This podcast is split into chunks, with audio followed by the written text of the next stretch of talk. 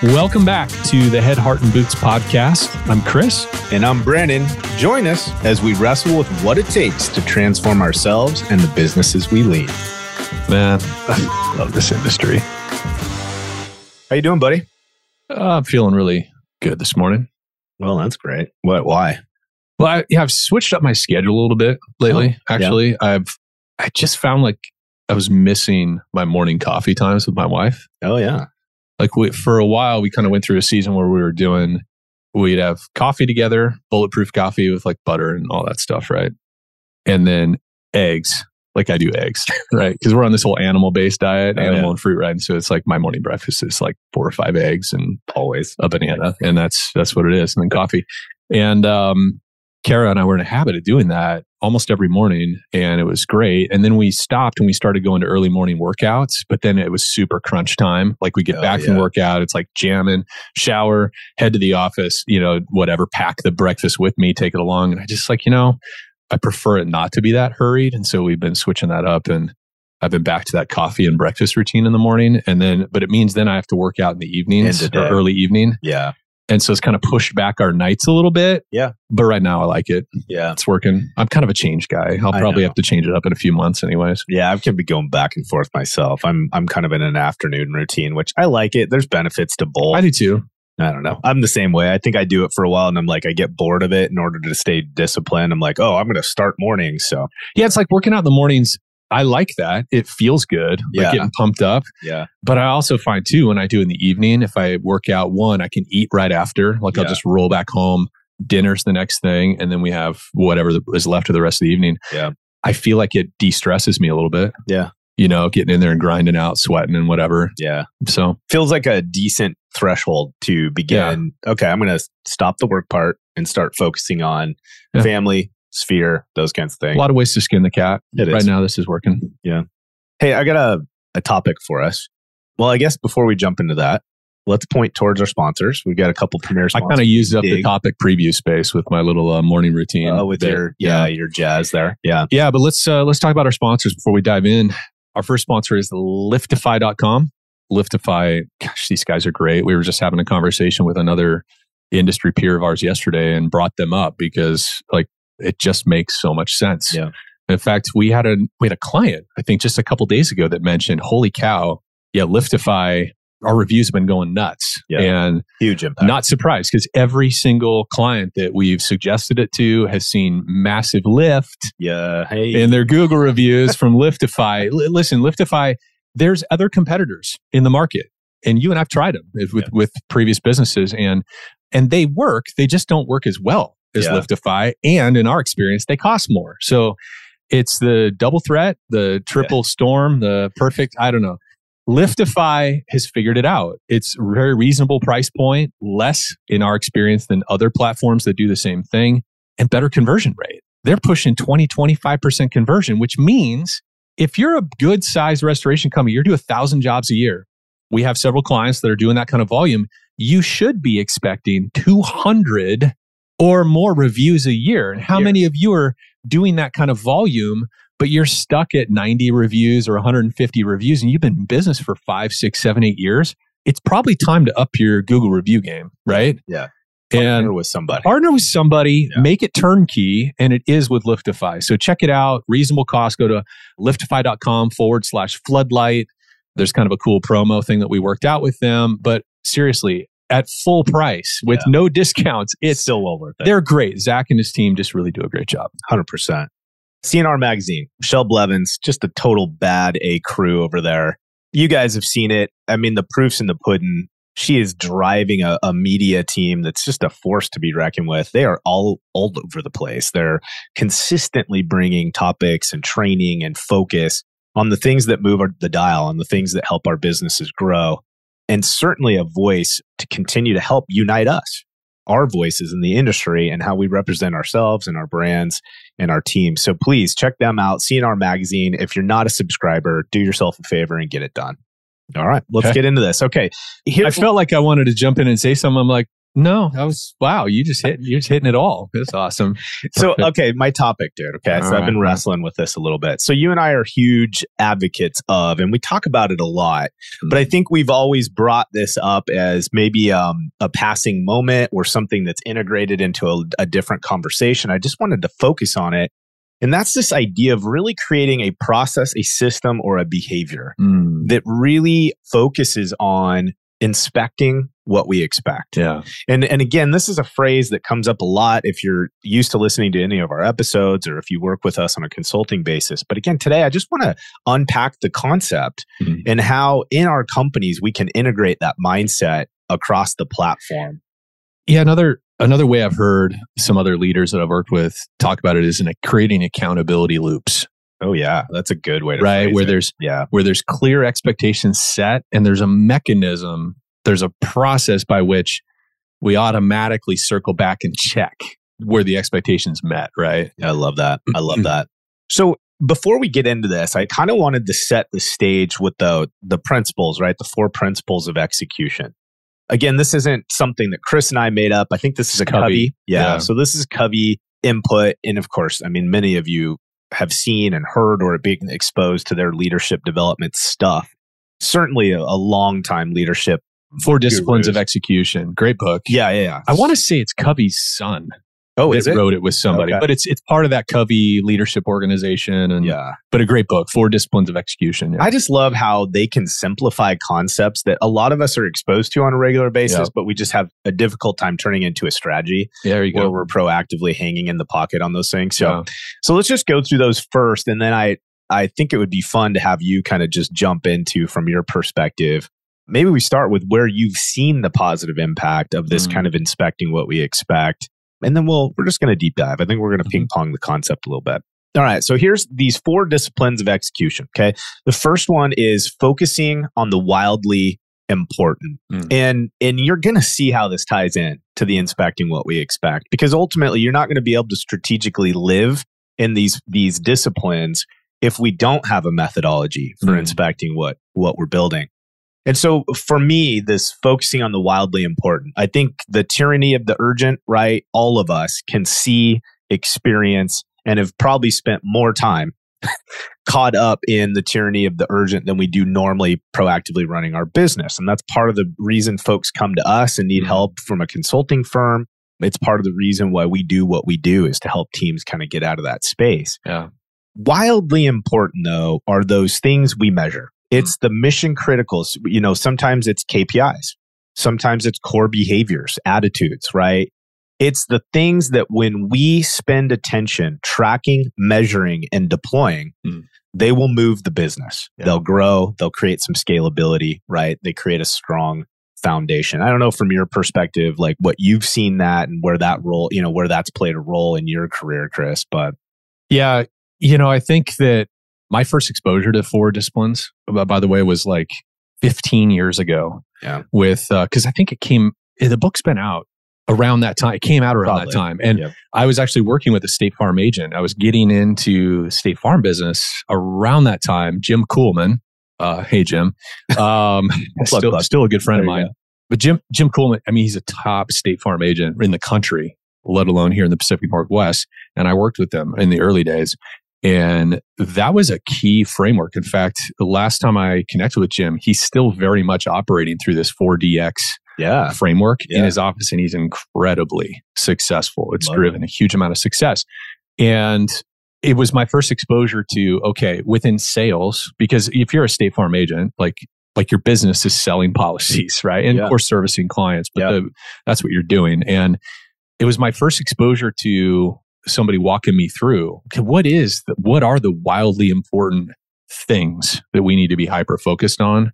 And you know since then i think that that's been a process that you and i've been focused on in sales within restoration industry and so forth. But that was my first exposure of what really do we need to, what are the priorities Yeah. that we need to be zeroed in on and of course he did a really great job of identifying those things for each area of his team Yeah. and how does that stuff feed up to accomplishing the the BHAGs, Yep. right? The Yeah. the audacious goals that we set out for ourselves. Yeah, I know. I like that. That's spot on. I think that's a perfect example of once you see teams get really focused mm-hmm. on the most important stuff and they do what's necessary to handle the loose ends to address those other kind of miscellaneous up and coming things you see traction. I mean these are the yeah. companies you you you see them making ground right? I, I think the other thing too about this whole conversation and that book that framework is that you don't have to get everything right. That is probably the most powerful lesson is there are no perfect businesses but the really high performing ones that we come across that we see yeah. they have figured out yeah. what are the most important things and they are clocked in on i mean they are absolutely locked in on those things. Yeah you could find all kinds of other faults in their business like oh they could be so much better at this and that and they'd agree with you yeah and be like and we're winning because we are hyper focused on the most important things that drive our business. Yeah, yeah, for sure. That's I, the mistake I think a lot of us make is we think we got to shore up everything. Yeah. No, really. And I think honestly, if we zoomed out and look at what we do in our consulting company, it's we hyper focus on a few really mission critical yeah. Loops of behavior, you yeah, know? I think ultimately we help teams identify what the wildly important is. Yeah. And then once they get that, then mountains get moved. That's right. I mean, if we think about it, like our businesses are constantly a work in progress. Yep. Like they're just in a constant state of iteration. That, mm. I mean, that's a growing business. That's yep. what's required. But the reason that you can have that creative freedom to be in that constant state of iteration and development, the whole good to great kind of concept is because the team is already focused on the principal things, the core things, mm. those wildly important things that keep the business in a positive trajectory. Mm. And then you can have that freedom of, yeah. you know, this is getting a little better here. We're spending some time shoring this up. We're developing, you know, competency over here, but the primaries are in focus all the time. Yeah. I think the second one here that I, this is, dude, actually, in full transparency, I feel like every day, the more companies we work with, the more leadership training and support that we provide, that this act on the lead measures, this concept has become so important. Mm. And, and I find myself becoming more and more of a, um, I don't know, almost like a you're a true believer. I, am a true believer, like a religious zealot, you know, when it comes to this idea of acting on lead measures. And the, the real concept here is, is I think a lot of companies and businesses in general have identified what those KPIs are that we can measure and then look at or report on. So really rear view mirror type mm. stuff. So think about your P&L, think about like quarterly financial reviews, think about like in a lot of cases sales, like yeah. you know, sales volume a lot of times these are numbers that you look at, but once you read it, once you look at that number, you're not going to affect change in it. Mm. Now, it may give you some things to consider in the next push or in the next quarter. It's great. Yep. And they're vital. Mm. But I really love the idea of teaching companies to be very centered on if you look at it right now, yep. you can still take action to affect yeah. it right now. Meaning that when you do look in the rearview mirror through these lagging indicators, these measured KPIs, you're going to have a high chance of success, right? Yeah. So here's the other way I've, I've been thinking about this acting on leading measures is control what you can control. Oh, that's great. Yeah. Because there are so many things in business and in life that we have, if we're honest, zero control, no control. over. Yeah. With zero control. And we see this, I mean, in just every area of life, yeah. most things we can't control. Yeah. What can we control? We can control the expectations and the standards that we create in our company. Yeah. We have control over to choose what are we going to tolerate in terms of now behavior? Yeah. What are we going to expect out of our people? All those things. What are we going to expect out of ourselves? Yeah. Right. Yeah. We cannot control how people respond to that. Right. And whether they ex- choose to execute to those standards, but we can control what we allow. Yeah. And we can control as leaders and owners as to what is the standard that I'm going to operate by and people that I decide to pay and associate myself with. So those things we have control over. But we don't have control over outcomes. We also have control over what we say to clients or potential clients and what we promise them. Yeah. The kind of conversations that we choose to engage in with them. But we can't control when or if the client's going to say yes. Right. Right. We don't have any control over that. So it's helpful for me to think about this on on the leading measures. Another way is control what you can control. Yeah. And don't try to control. Don't put a lot of energy into trying to control outcomes. Yeah, I think that's great advice. You know, I think too, like if teams are, are really kind of ping ponging this principle around this idea, the thing here is this is really leadership behaviors. Mm. So if you as as a team, so think about department management, right? Team level management, of course, executive and, and upper echelon management. The idea here is the way that you parse your time on a day-to-day basis, the Mm. lanes that you stay in, right? Is how much of that time is being spent where you're inspecting, right? And this is kind of the big arching theory here, inspect what we expect. How much of your leadership energy, time, resources, and bandwidth is going towards this proactive guidance and inspecting of the team's core activities and behaviors, knowing that Hmm. those will influence those lagging measurables. And so, you know, things like, and we talk about this a lot, things like the way our MIT teams start their morning stand to, Mm. you know, affecting things like the preparedness of your team before they leave your shop. Well, there's all these lagging financial effects, right? Consistency in service delivery, you know, the way that we leverage our time, meaning that we're doing it in a profitable Mm. way. That ultimately affects the kind of customer experience that our our team delivers. There's and it all comes back to us just really dialing in on how good is your morning stand to and are you inspecting it? Yeah. Are you influencing that? That is the very first step our team will take to execute the rest of the day. And how we guide that is Yeah. going to have financial, cultural, and branding impacts, Yeah. right? But we can control it. We can affect it right now and have sincere impact on it. You know, we talk a lot about this with with sales. You know, it's do we value the lagging indicator of how many leads you generated and how much revenue you produce? Well, of course, it's Yeah. a business. But it's hard to lead that. Mm. What you can lead, what you can focus on is the leading activities. Leading activities for you and I is like, what's your weekly cadence? How many cold calls? How many leveraged events are you participating in? You can control that every single day. You can have a very sincere influence on that as a leader that then gives you, right? Let's let's pause on that because I think it's worth you know a lot of people are listening to this own restoration companies or they lead sales teams they have salespeople they work with like what have we found to be the wildly important and also kind of the leading measures that we can control when it comes to sales our clients have heard me say this but whenever we're not getting the sales results we want there's two reasons there's two potentialities as to why why the business isn't coming in.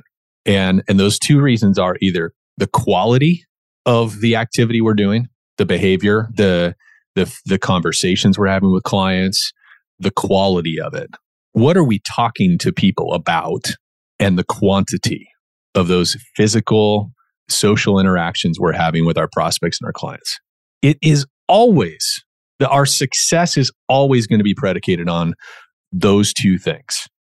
So you may have somebody who's a really genius, natural born salesperson. They're so good at connecting with people. They're curious. They're, they're having the right kinds of conversations with folks. And yet they're not producing much. Well, and it should be obvious, but it's not to us. Like it's taken us years to really drill in on this. They're just not talking to enough people, likely. Yeah. Right. Or the quality that you think is happening based on the way they interact with you is not actually showing up in the field. They're not they're not being disciplined in terms of the quality of the conversations they're having. So they may say all the right things to you, which is another thing that happens with salespeople. They tell you what you want to hear. Hey, so talk to me about what your kind of conversation, and they know all the right things to tell you in person, but they're not exercising the discipline Yeah. to deploy that in the field, right? So Yeah. again, it goes back to quality. It's always, but of course, the piece here that you just brought up is the inspection. How do you know? And this is really hard with salespeople because I even get duped. I get mm-hmm. sucked into the personality of salespeople. And we do this also with our ops folks. They talk a great game. And then when you inspect their actual field behavior, there's a gap of discipline. And it can come from a variety of things, right? There's no, there's no use or there's no value in judging why somebody has a discipline issue because sometimes they're going through a divorce or they had a big disappointment in their personal life. Or maybe they started a side hustle selling Mary Kay and it's distracting them from their day. I mean, who knows? Like Yeah. there's all different reasons. Yeah. And finding out the reason maybe is helpful or useful, but it really just comes back to inspecting. Are the behaviors that that person is saying they're doing actually happening? And there is no, and I think this is true of sales, it's true of ops, going out with your PMs. There is no replacement for getting windshield time or field time with that person or individual. It's just, you cannot figure out what's really going on without seeing them out in the wild. Yeah. Period. Yeah. Walking a job with them and, and asking them questions about what their process is that they're deploying. I think that's universal. And it's probably one of the more frustrating things I think in managing salespeople in this business, but probably any business, is that when the sales aren't happening like you expect them to, the only way for you to really truly inspect what's going on is to get out in the field. You have to carve out time as a VP of sales or a general manager an owner, whatever your situation is, to go observe your salespeople. And it's universal. I, I It think is. the reality of it is, is that like what you're hammering on right now, it's the thing that we can do with our time as leaders to affect change. Yeah. And the sooner and the more consistent you are in that shadowing, in that inspection of what we expect, the faster you'll net the results you're looking for and or the faster you identify where the holes or weaknesses are so that you can address them. Yeah. And so I think this carries over to everything. I mean, we've been talking with teams that have fairly good size coordinator staff, right? Because they're doing a lot of volume. And we're literally working with teams to help them develop processes for their leadership to inspect and dive into and affect change in these leading behaviors, even on an administration level. Yeah. Like the principle there on the act on the leading measures is I really encourage people that your week, your day to day activity should be as focused as possible on the way that you look at, inspect, and influence Mm. those leading activities. And this is kind of an interesting thing to do as a leadership team. So if you guys have, you know, let's say department management staff and you got a GM, whatever, one of these strategic opportunities that you guys have as a group is start asking yourself the question. Start with every department Mm. and begin looking at the business and then look at what are the things that are most important as far as a lagging measurement. Okay. So think about gross profit margin, job life cycle times, collection aging, you know, AR aging, and then ask, go backwards. Yeah. So start with the result you want. Okay. I want X GP percent on my mitigation jobs. Okay. Great. That's the landing place. Mm. Now walk backwards and say, what behaviors or activities do our teams conduct that ultimately have the impact on that number? And then begin finding ways for you in your day to day cadence to lead to and shadow those activities. Because if you're inspecting those and they're in place and they're happening consistently, guys, you can almost start celebrating because the likelihood of you getting the measurements that you want, the, the gross profit margins, the numbers you want, It's very high. oh man, they're increased substantially. So, all right. So hold that whole act on lead measure. Are we doing the right things and are we doing them enough? yeah, that's it. It's, I mean, it's, that's it. And, and I, you know, again, this, we're kind of hyper focusing on this. It's probably one of the most important things to me that I'm centered on right now in terms of these four disciplines is when you have leadership staff that is just really dialed in on leading activities and they're focused on the consistency of those leading activities, they're winning. Mm-hmm. They- They're just, if you look at the numbers, they're winning. Yeah. You know, because they're actively affecting that.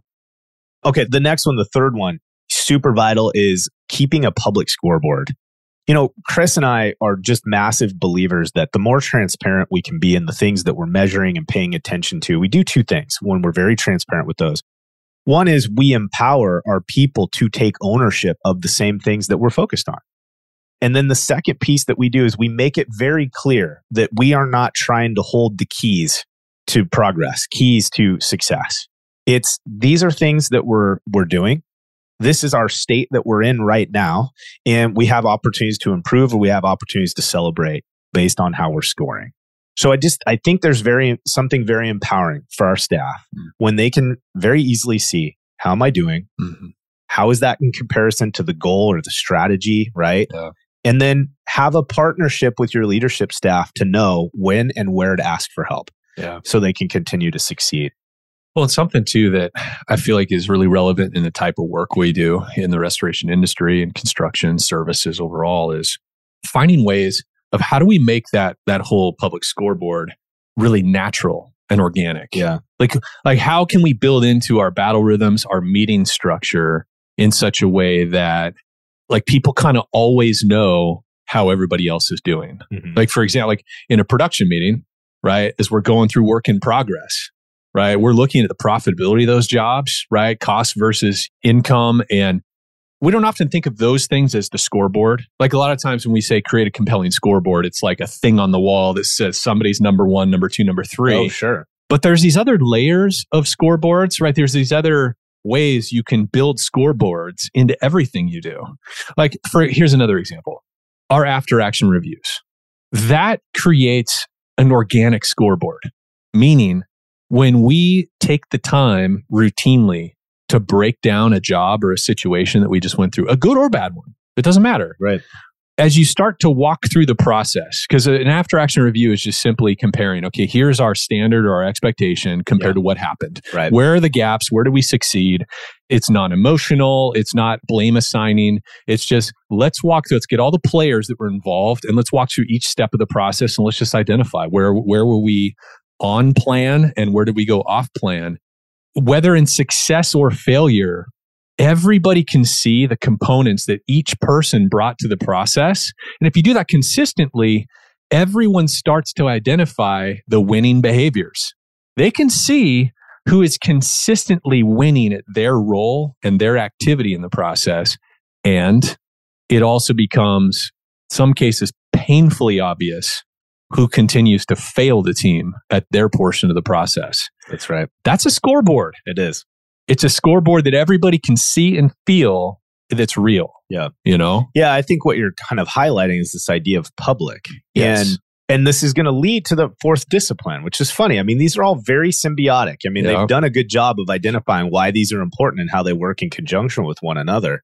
But the whole piece with the public is you're creating a sense of peer-to-peer accountability. As You can't hide. You can't You hide. have to create a business where people can't hide. That's right. And if we're honest about the kinds of companies, or or I should say, the kind of players that we need on our team in order to create those companies that don't just survive but thrive, Yeah. you've got to have good players. Yeah. And the reality of it is, is that players know when they're partnered up with peers that fail to deliver on a consistent basis, that don't meet or exceed the demand and the standard. And when we have a public scoreboard, there's kind of this syncedness. I, I don't even know if that's the correct term, but it's Uh, this idea synergy. synergy. Yeah, yeah. It's this idea of we identified what winning looks like. Mhm. And then as a team, we've committed to knowing if we're winning or not. Yeah. And the reality of it is, is it has a real clear tendency to drive those that can't win off the team and reward those who consistently win to remain on the team. Mhm. And ultimately, what happens with this is this peer piece where it's like you're starting to cater to the winners. You're Mhm. starting to gather more winners on the team because they can see at any given time when we're winning, right? Yeah. So the fourth principle here, or the fourth discipline, is this create a cadence of accountability. Mm. And you can tell, okay, think about this. Focus on wildly important, act on leading measures, and then keeping a compelling scoreboard. Well, what are all these things doing? They're ultimately working together to create this, this cadence, this sense of accountability. The value in that is, and, and there's all sorts of tools that you can deploy to help create this, this environment. We talk about the, you just said the after action review. I think there's other things that we can do in terms of cadence of accountability, like you know, we talk about creating a, a feedback rich environment. This is that place. Like the idea is as a team, we're constantly evaluating how we're doing against goals, expectations, and standards. Mhm. And it's not to create an environment where people feel oppressed or this weird pressure or that there's a constant state of a witch hunt happening. Mm. No, because when you have the right people on your team, they want to know Mm. that there's accountability. They want standards. They want to have expectations. They want to know what a winning formula looks like so they can be a championship member. yeah. And this is how we can do that. And, and, you know, we refer a lot to like Clint Pulver and some of these other leaders. You know, Joey Coleman is got a new book out. And I know he's doing stuff centered around this, but it's just this idea of, of creating a marriage between accountability and connection with your staff. Mm. But you can't survive without the accountability piece. And I think what we do is con- like often how we address our clients and financials, right? Is we're kind of afraid to talk about the numbers. So then we inadvertently create a space where talking about the numbers is uncomfortable or it creates a, a friction point with our client, whatever. We can do the same thing with accountability. We can treat it like something Yeah. nasty or it's this thing that we only put into place when people failed to deliver. And it's just so backwards. Yeah. It's so backwards. Championship teams are made up of people that have a clear set of expectation standards and they're constantly iterating mm. to meet or exceed that demand. So there's nothing wrong with accountability. And at the end of the day, it's the backbone for you to create a company that consistently repeats success. All right, Head, Heart, and Boots listeners, wanted to stop here just a moment and thank our underwriting sponsor, Floodlight Consulting Group. as, as all of you know, right? You know, Brandon and I, this is our passion project, Head, Heart, and Boots is, but it's also a way more and more that our consulting clients find us and in effect they interview us right those of you who've been listening to the show for a while you get to know who we are right what we're about so, if Head, Heart, Boots is valuable to you, one of the best things you can do is share it with your friends. And it's been incredible to watch just the audience grow. And we still get text messages from many of you about shows that you really like and impacted you. So, that's number one. And please keep doing that. Many of you have been huge advocates of the show.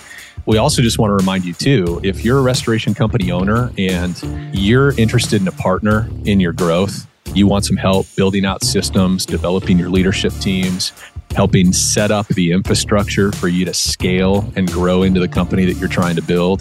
That's what we do. That's what we do is we come alongside restoration company leaders. We help equip them and we help support them in that growth trajectory. So if you're looking for that, go to floodlightgrp.com potentially we could be a great match for each other. Another way that we really do serve our client base and our sphere of influence is through our premier partners. We work really hard to vet those folks that we believe bring a level of value to the industry that it can really be leveraged in a way to have a sincere positive impact on your business. We take that very seriously. The the folks that we create those kind of ongoing partnerships, that's not a check the box kind of scenario. It's it's we really see strategic alignment in the value that they bring. We see value in the way that their leadership team teams and their partners are developed. And we've done very sincere work of ensuring that these folks that we introduce our clients and our sphere to can actually create vetted value. So go check out floodlightgrp.com forward slash premier slash partners and see if there's some folks on there that you can connect with and begin developing some other resources to support your growth and your business there's nothing wrong with accountability, but I think also all of us every single you and I talking and everybody listening to this, there are times where it feels super shitty. Oh, sure. Because yeah, our ego, like we, I think all of us to one degree or another, we derive some of our value about what other people say about us. Yeah. Right. Other yeah. people's affirmation of our work product, our our success, all that kind of stuff is is a big part of how we see ourselves. Yeah. And so at times when we're getting that critical feedback of you weren't awesome this go around or this quarter, your results have sucked. Of course, of course that's it's not the appropriate language for us to engage in, but but you know what I'm saying? That's what we hear. Yeah. That's what we hear. Oh, sure. I think I think sometimes is it's We're very easy to get caught up in that in that in that accountability, that feedback. And, and what we hear is you sucked on this. Yeah. And our, our ego wants to leap to the defensive. Well, hold on. And we're, then we're looking for all the ways we didn't suck. And it's, it's difficult sometimes for us to, in those accountability moments. But I think within companies, and I've seen this in my own businesses that I've run, is you almost have to be willing to go through that awkward, shitty feeling yeah. enough times to where like you and your employees realize, okay, just because Chris is calling me out on this bad behavior or lack of performance, whatever, doesn't mean he doesn't like me and he's going to fire me. Sure. Right. It's like getting through that awkward stage of, look, this isn't a firing conversation. This is, we got to figure out what went wrong here. Yeah. So that we can change gears, you know? Well, there's a, there's a quality or a quantity problem here. Yeah. You right. know?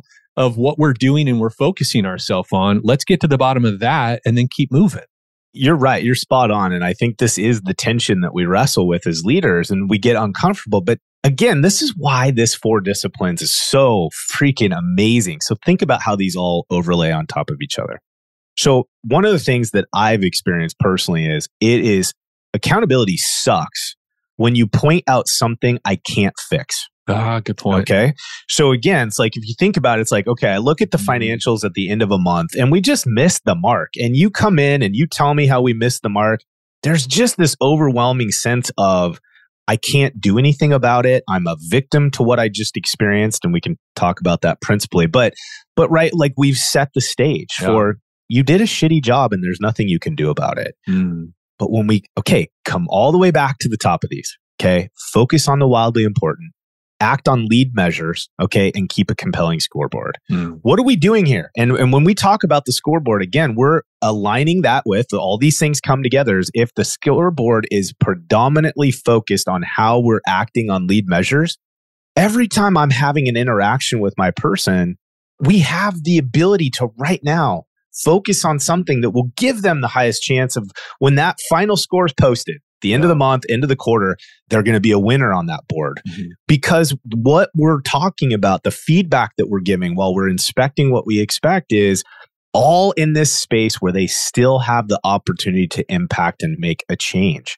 And I think that makes accountability get easier to Mm. participate in over time when the team is looking at the things they can affect change in right now to ultimately succeed at the end. And here's another way to think about this winners want to know they're winning.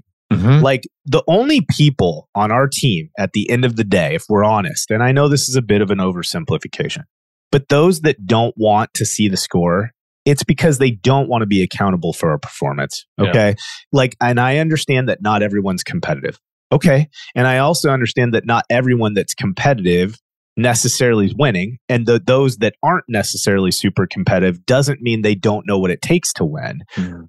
But there's a reality Mhm. that when you have the right players on the team and they're fully aligned behind your mission, your vision, your goals, what you guys want to accomplish, they want to know the score. yeah. They want to see it. They want to talk about it. They want to know how to influence change. They want to know how to up their game and increase their skill set so they have the highest likelihood of making it to the championship. Like these things feed Yeah. one another. And the other thing too is having this kind of clarity, because this all builds clarity, Sure. right? Yeah. Having that kind of clarity, it really goes a long way to reducing drama Oh, yeah. and anxiety on the team. Sure. Because when when we don't have clarity around what the winning behaviors are and what it takes to win and get promoted and get recognized and get rewarded in your business, then there's a whole political layer hmm of how stuff really happens in your business That's right. Right when we're unclear on on how people are really performing and we inadvertently reward people that actually aren't doing the right things Yep. in the business Yeah. but they've just kind of positioned themselves in the right way or they looked good but underneath it there was dysfunction and they weren't actually aligned it creates a lot of anxiety and drama on the For sure. Yeah. but when it's really obvious to everybody who's doing the right things and winning because of it, it creates so much less drag, so Yeah. much less anxiety. When people know where they stand It's and they know what goes into it, Yeah. it's like more and more people start to realize internally, shoot, I got to get my shit together. Yeah. I'm being lazy on this thing. And that that's not going to produce anything good for me. That's right. And there's no way for me to hide it. I look bad. Yeah. I looked bad at that meeting because I wasn't prepared and everybody knew it. You know what I mean? Yeah. Right. It's like when the bad behavior is when everybody can see it because you've got the light of day shining on everything at all times. Yeah. There's nowhere to hide. Yeah. Well, know? and I think for all intents and purposes, and this is where it becomes, it goes from uncomfortable to actually very supportive in nature. yeah. And that is we make it easier to do the right thing. Uh-huh. At the end of the day, when we have good people on our team, most of us, Mm. most of us want to do the right thing. There's not Mm. very many people in our sphere of influence that literally walk out of the gate with malicious intent. Mhm. Rarely do we have employees on our teams that intentionally want to fail, miss the standard, and produce a subpar product. Yeah. That is so rare. Right. The reality of it is, is they want to succeed too. Mm. And so the reality is when we set that light, like you said, on the stage and everybody kind of sees exactly what's happening, we remove those paths of least resistance and people become more successful. Mm. So, okay. So real quick recap. And then I just, I want to parallel this then with how do we inspect what we expect? Because that's really what a lot of this is pointing Mm. to. So focus on the wildly important, act on lead measures, keep a compelling scoreboard, and then create this cadence of accountability. And here's how you do that. Like, here's how this turns into action inspecting what we expect. Chris and I are huge believers. And if you've come to any of our two day operational leadership seminars, if you work with us as a consulting client, you're going to hear us really focusing in on where leaders should be spending their time and how leaders create value for the company and their position. And it has very little to do with their technical expertise and the doing of things. And it's far more centered on their ability to implement, To promote, these things. and it, exactly. yeah. It's like force multiplier. Mhm. The, these are force multiplier type of activities. This is high level leadership. Okay, well, one of those cadences, one of those rhythms is how am I inspecting? Mm. How am I engaging my team on a consistent basis to ensure I'm in touch with my clients' needs? I'm in touch with my team's needs. I'm in touch with our brand's persona in the field, the way we deliver Mm. customer service. All the things, when executed well, create something that we measure and we go, oh, yeah, we, Mm. we hit it. We Yeah. hit the target, Yeah. right? So, inspecting. Okay. Sales wise, from your perspective, how are we inspecting? What does that look like? Mm. Well, there is no replacement for windshield time. Yeah. There's just none. There's no replacement for going out on a cold call with your salespeople. There's no replacement for you attending sales meetings with them. And it's not going to be a perfect representation of what they're doing in the field because you're there Yeah. and it's intimidating when the boss is tagging along. But what you what you should see is you should see them over indexing on the right behaviors. Yeah. You're going to see a an exaggerated view of what they're really doing. Yeah. And you also like they're going to be on their best behavior because they want to look good. Yeah. And so you're going to see an exaggerated version of the expectations and the standards. Yeah. And so you can take that into account, right? You know, if you've got the right person that's oriented on the right behaviors, they may organize and plan and be ready to do 20 cold calls that day, plus a couple meetings because they want to look awesome in front of you. And so you can kind of assume that on a typical day, they're probably doing 14 Probably cold calls. 20. Yeah. yeah. But but the point is is that you have to get out there and observe what is the quality Yeah. of the conversations they're engaging in. And of course, those that understand our master course model, you've listened to our other stuff, it's it's all predicated on humility and curiosity. Sure. Right. It's less of the rah rah, let me tell you all about our XYZ company. And instead, hey, I want to I want to understand your experience with restoration. I want to understand, you know, I want to understand what, if any, pain points or unmet preferences you have with your current vendor.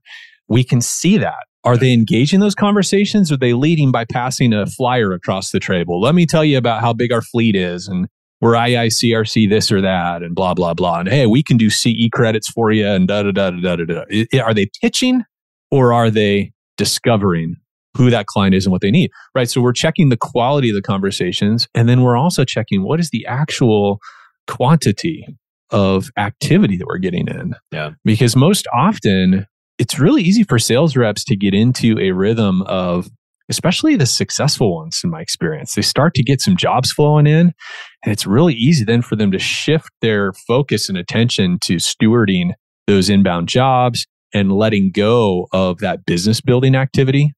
Right. So this this happens with your great salespeople and your lesser oh, salespeople, both.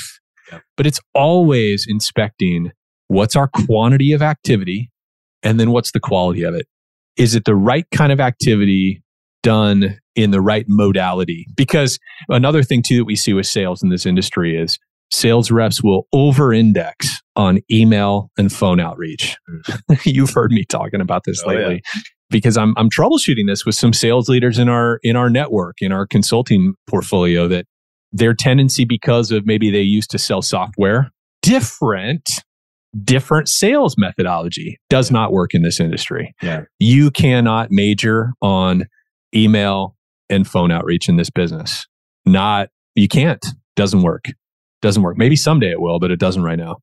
And so it's what's the modality of the outreach and what's the quality of the conversations that person engaging in. And if and you can't see that just by asking them questions because salespeople are great at telling you what you want to hear. Well, no matter what, no matter what, there's always filters, and there's Yeah. something that breaks down when you begin having human to human connection and interaction with each other, and really getting in and experiencing from your team members' perspective what real life looks like. You gotta see it. You got to see it. Got to see it and hear it. Yeah. Yeah, we see this, you know, in operations side, this translates really well. And and like an area might be, for instance, let's talk about construction. Okay. Let's talk about our recon teams. Well, what are one of the ways that as key leaders overseeing that that recon department, what can we be doing? Well, we go do field inspections, right? Mm-hmm. We take a chunk of time during the day on a consistent basis and we survey. This this word's very important. We survey a portion of our active projects. Am I telling recon manager, department managers they need to see every project? No. We do not have the right staff in place if you have to see every job to ensure that it goes off successfully. But we need to audit. We need to just like we would take a, a population survey. You don't ask the same questions to everyone. Yeah. you survey enough of that population that gives you a good perspective on themes issues and consistent patterns Mhm. that you find in your business. Same thing. So if we go out to inspect a project we have an opportunity to really dive into the entire project. And what i mean is we do a 360 degree review of all the parts pieces and people that affect that project you really maximize your time That was slick, dude. Parts, Right. pieces, and people. Hey, like there you that. go. It's like Yeah. triple P's. All right. So here's an example. Okay. I'm a GM or I'm a department head over a recon team and I go out and inspect a project. Well, my tool is with me, i.e., my laptop, my iPad, whatever you use. Not only am I physically seeing the project, but I'm going to administratively audit that project at the same time Right. check your documentation, check contract values, look at notes. Do we know what's going on in this project? Are we communicating consistently? You know, look at gross profit margin live, look at mm-hmm. POs, look at work orders, right? Take a peek at the project as a whole. I also highly suggest that you make connection with the subs that are on that job. Reach out to them, talk to them. Hey, how's payments going? How's invoicing and billing going? How are work orders? You know, how's clarity and communication, proactive communication with my PM? And then I'm going to connect with my client and my referral partner associated with that job. And the, the idea is when I do that on a consistent basis, I'm able to affect change positively in the project right now if I see an error or an issue. But also, what it's allowing me to do is I'm surveying my body of work. And if I do that day in and day out on a consistent basis, I'm going to have a real firm grasp on how my team performs in the field. And we change it up. We see different project managers' projects, you know, Yeah. but here's here's what I think is really valuable with what you talked about and what this example means. It gives us the ability as leaders to create a relationship with our people that yes, we are going to look at the things that we believe are important to our business, but as we do it, I'm here to coach, Mm. support, equip and provide resources for you to continue to gain skill set, competency, Yeah. right? And see success. And I think that's what's so important about this concept in general is if this is breathed into the business from the entire organizational chart Mm. and it's done all the time, our teams just get used to knowing that when we inspect what we do, Mhm. it gives us the opportunity to grow, gain insight and competency. It's not a witch hunt. This this isn't to find new ways to discipline our people. If anything, our A players begin learning, hey, if my leader shows up on a project or gets into my files or does a ride along with me, Mm. there's an opportunity for me to learn and get more support. Yeah. Right? It's not just a show. Yeah. There is that too. It's an opportunity for me to show off and show my key leader that I know what I'm doing and get the kudos and get that. But it's also, hey, if I'm just honest, if I just if I deploy the way that I deploy, my team's going to see how they can make me better. Yeah. And that's really important. Hundred percent. Really Yeah. important. This is good, man. Okay.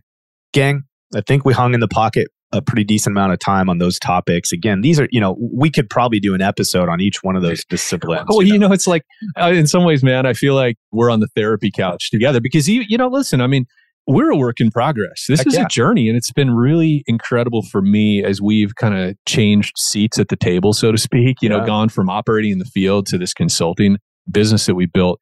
Like the benefit that we have is we have lots of clients that are in various stages of adopting this Oh yeah. and there's just such a massive opportunity for self-reflection on how you and I even function in, Oh, yeah. within our own business and in how we're training and advising and consulting our clients. Like we're we're still learning and getting better at this. It is all discipline. Yeah. It's discipline. It's discipline. It's discipline. It's not. None of us are wired necessarily for this to be easier. I just believe it's a skill and a discipline you develop Yeah. to focus on the right things and do them consistently That's right. and I, and I think it becomes easier as you dial in the frequency of this. Yeah.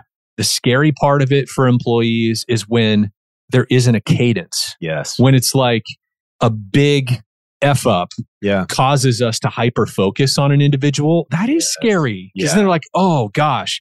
And then there's a whole pile of evidence behind them that you end up piling onto somebody because Yeah. you hadn't been inspecting for months, Yes. for weeks or months. But when it's when we have some kind of cadence that's weekly, every other week, three times a month, whatever, where it's just more like clockwork, like the boss is going to audit one of my jobs Yeah. at any given time. Right. And if I screw up, he or she's going to say so. And then they're going to redirect me back to here's what needs to happen instead. Like when that's the cadence, there's nothing to get super scared of No. as an employee. And normally, what you see in those kinds of environments is we are as keyed in on, dude, great job. Yeah. Affirmation. That was a win. That's what we're looking for. Yes. That's excellent. So it's it's not Things don't have a other. chance to pile up. That's, That's the right. big thing. And of course, all of us, maybe, maybe it's just me, people, we do this with our kids. We do this with our spouses. We do this in all of our relationships. It's a human, I think, instinct is it's to hide, it's to cover up our failings, it's all that stuff. But of course, the more we just make a habit of clearing the table, it's another way I've said it to Yeah, folks, is we keep a clear table. that's right. There's nothing to get scared of. No. There's no piles of crap that we're afraid of somebody finding out. Okay, I, I had a personal disclosure. This is a funny analogy, but my wife yesterday, I had my wife's Honda Pilot. I have a little Honda hatchback that I just love. And I drive it normally, but I was driving my wife's Pilot and she had spur of the moment had to run out and get one of my kids at his track practice. So she hopped in my car. and I know the audience has no concept. I've been married to my I've been married to my wife for 21 years. Okay.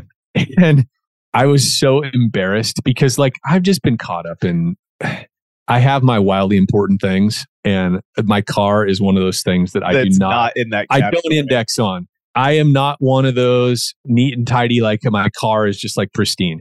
Listen, It's- gang. it- there's a few things that Chris and I can share, and there are lots of things that there's no way. Well, careful with the lots, okay? careful with the lots.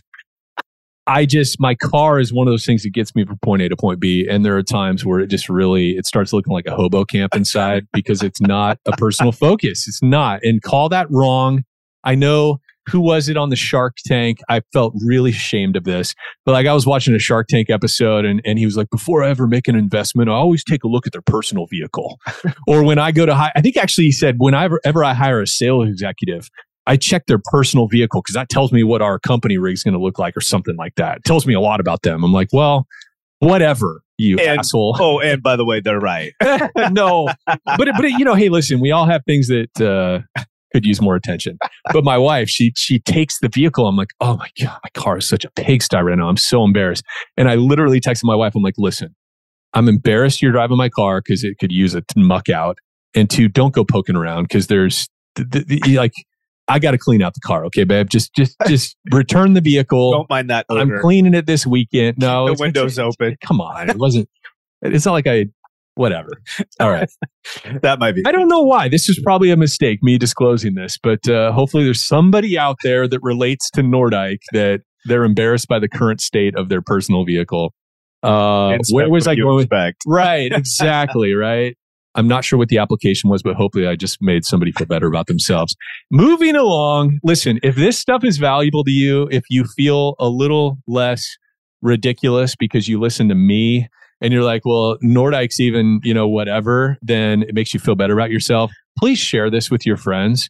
Uh, the best way you can thank All the more reason. the best way you can thank Brandon and I for putting together the Head Heart Boot Show is please share this with your friends. If you know somebody who's trying to grow and scale their restoration company, right, point them towards floodlightgrp.com. Tell them about us. Get them turned on to the podcast. It's a great way for them to interview us before they decide are we going to hire these guys to come do a workshop? Can we relate to these guys? Do they have something to offer? Point them towards the podcast. Check out our website. Let us know if you want to partner with us. Other than that, I want to I want to leave everybody with just a little project, something that they can take away from this and maybe deploy with the teams. Okay. So here's a thought. So just really quickly, remember: focus on wildly important, act on lead measures, keep a compelling scoreboard, and then create that cadence of accountability. Here's what I'd I'd challenge you guys on: if you're a GM business owner, go meet with your team on the next offsite. The next time that you get your team together for a quarterly or whatever it may be, some kind of strategic meeting mm, invite them in to gaining a deeper understanding of what these four things are, how they influence our business, And then I would say go to work, asking the question, using your team to come up with the different ways that as leaders, they can remain in the correct lane and have an impact or influence the business through these four disciplines. Get them talking about it. Get them answering your question or answering questions. Get their input on from their perspective and their part of the business what they can be doing to create these disciplines and make the business really be influenced by these things. All right. Yeah. Okay, gang. Hey, thanks for joining us. We'll see you next time. See ya. All right, everybody. Hey, thanks for joining us for another episode of Head, Heart, and Boots. And if you're enjoying the show, but you love this episode, please hit follow, formerly known as subscribe, write us a review, or share this episode with a friend. Share it on LinkedIn, share it via text, whatever. It all helps. Thanks for listening.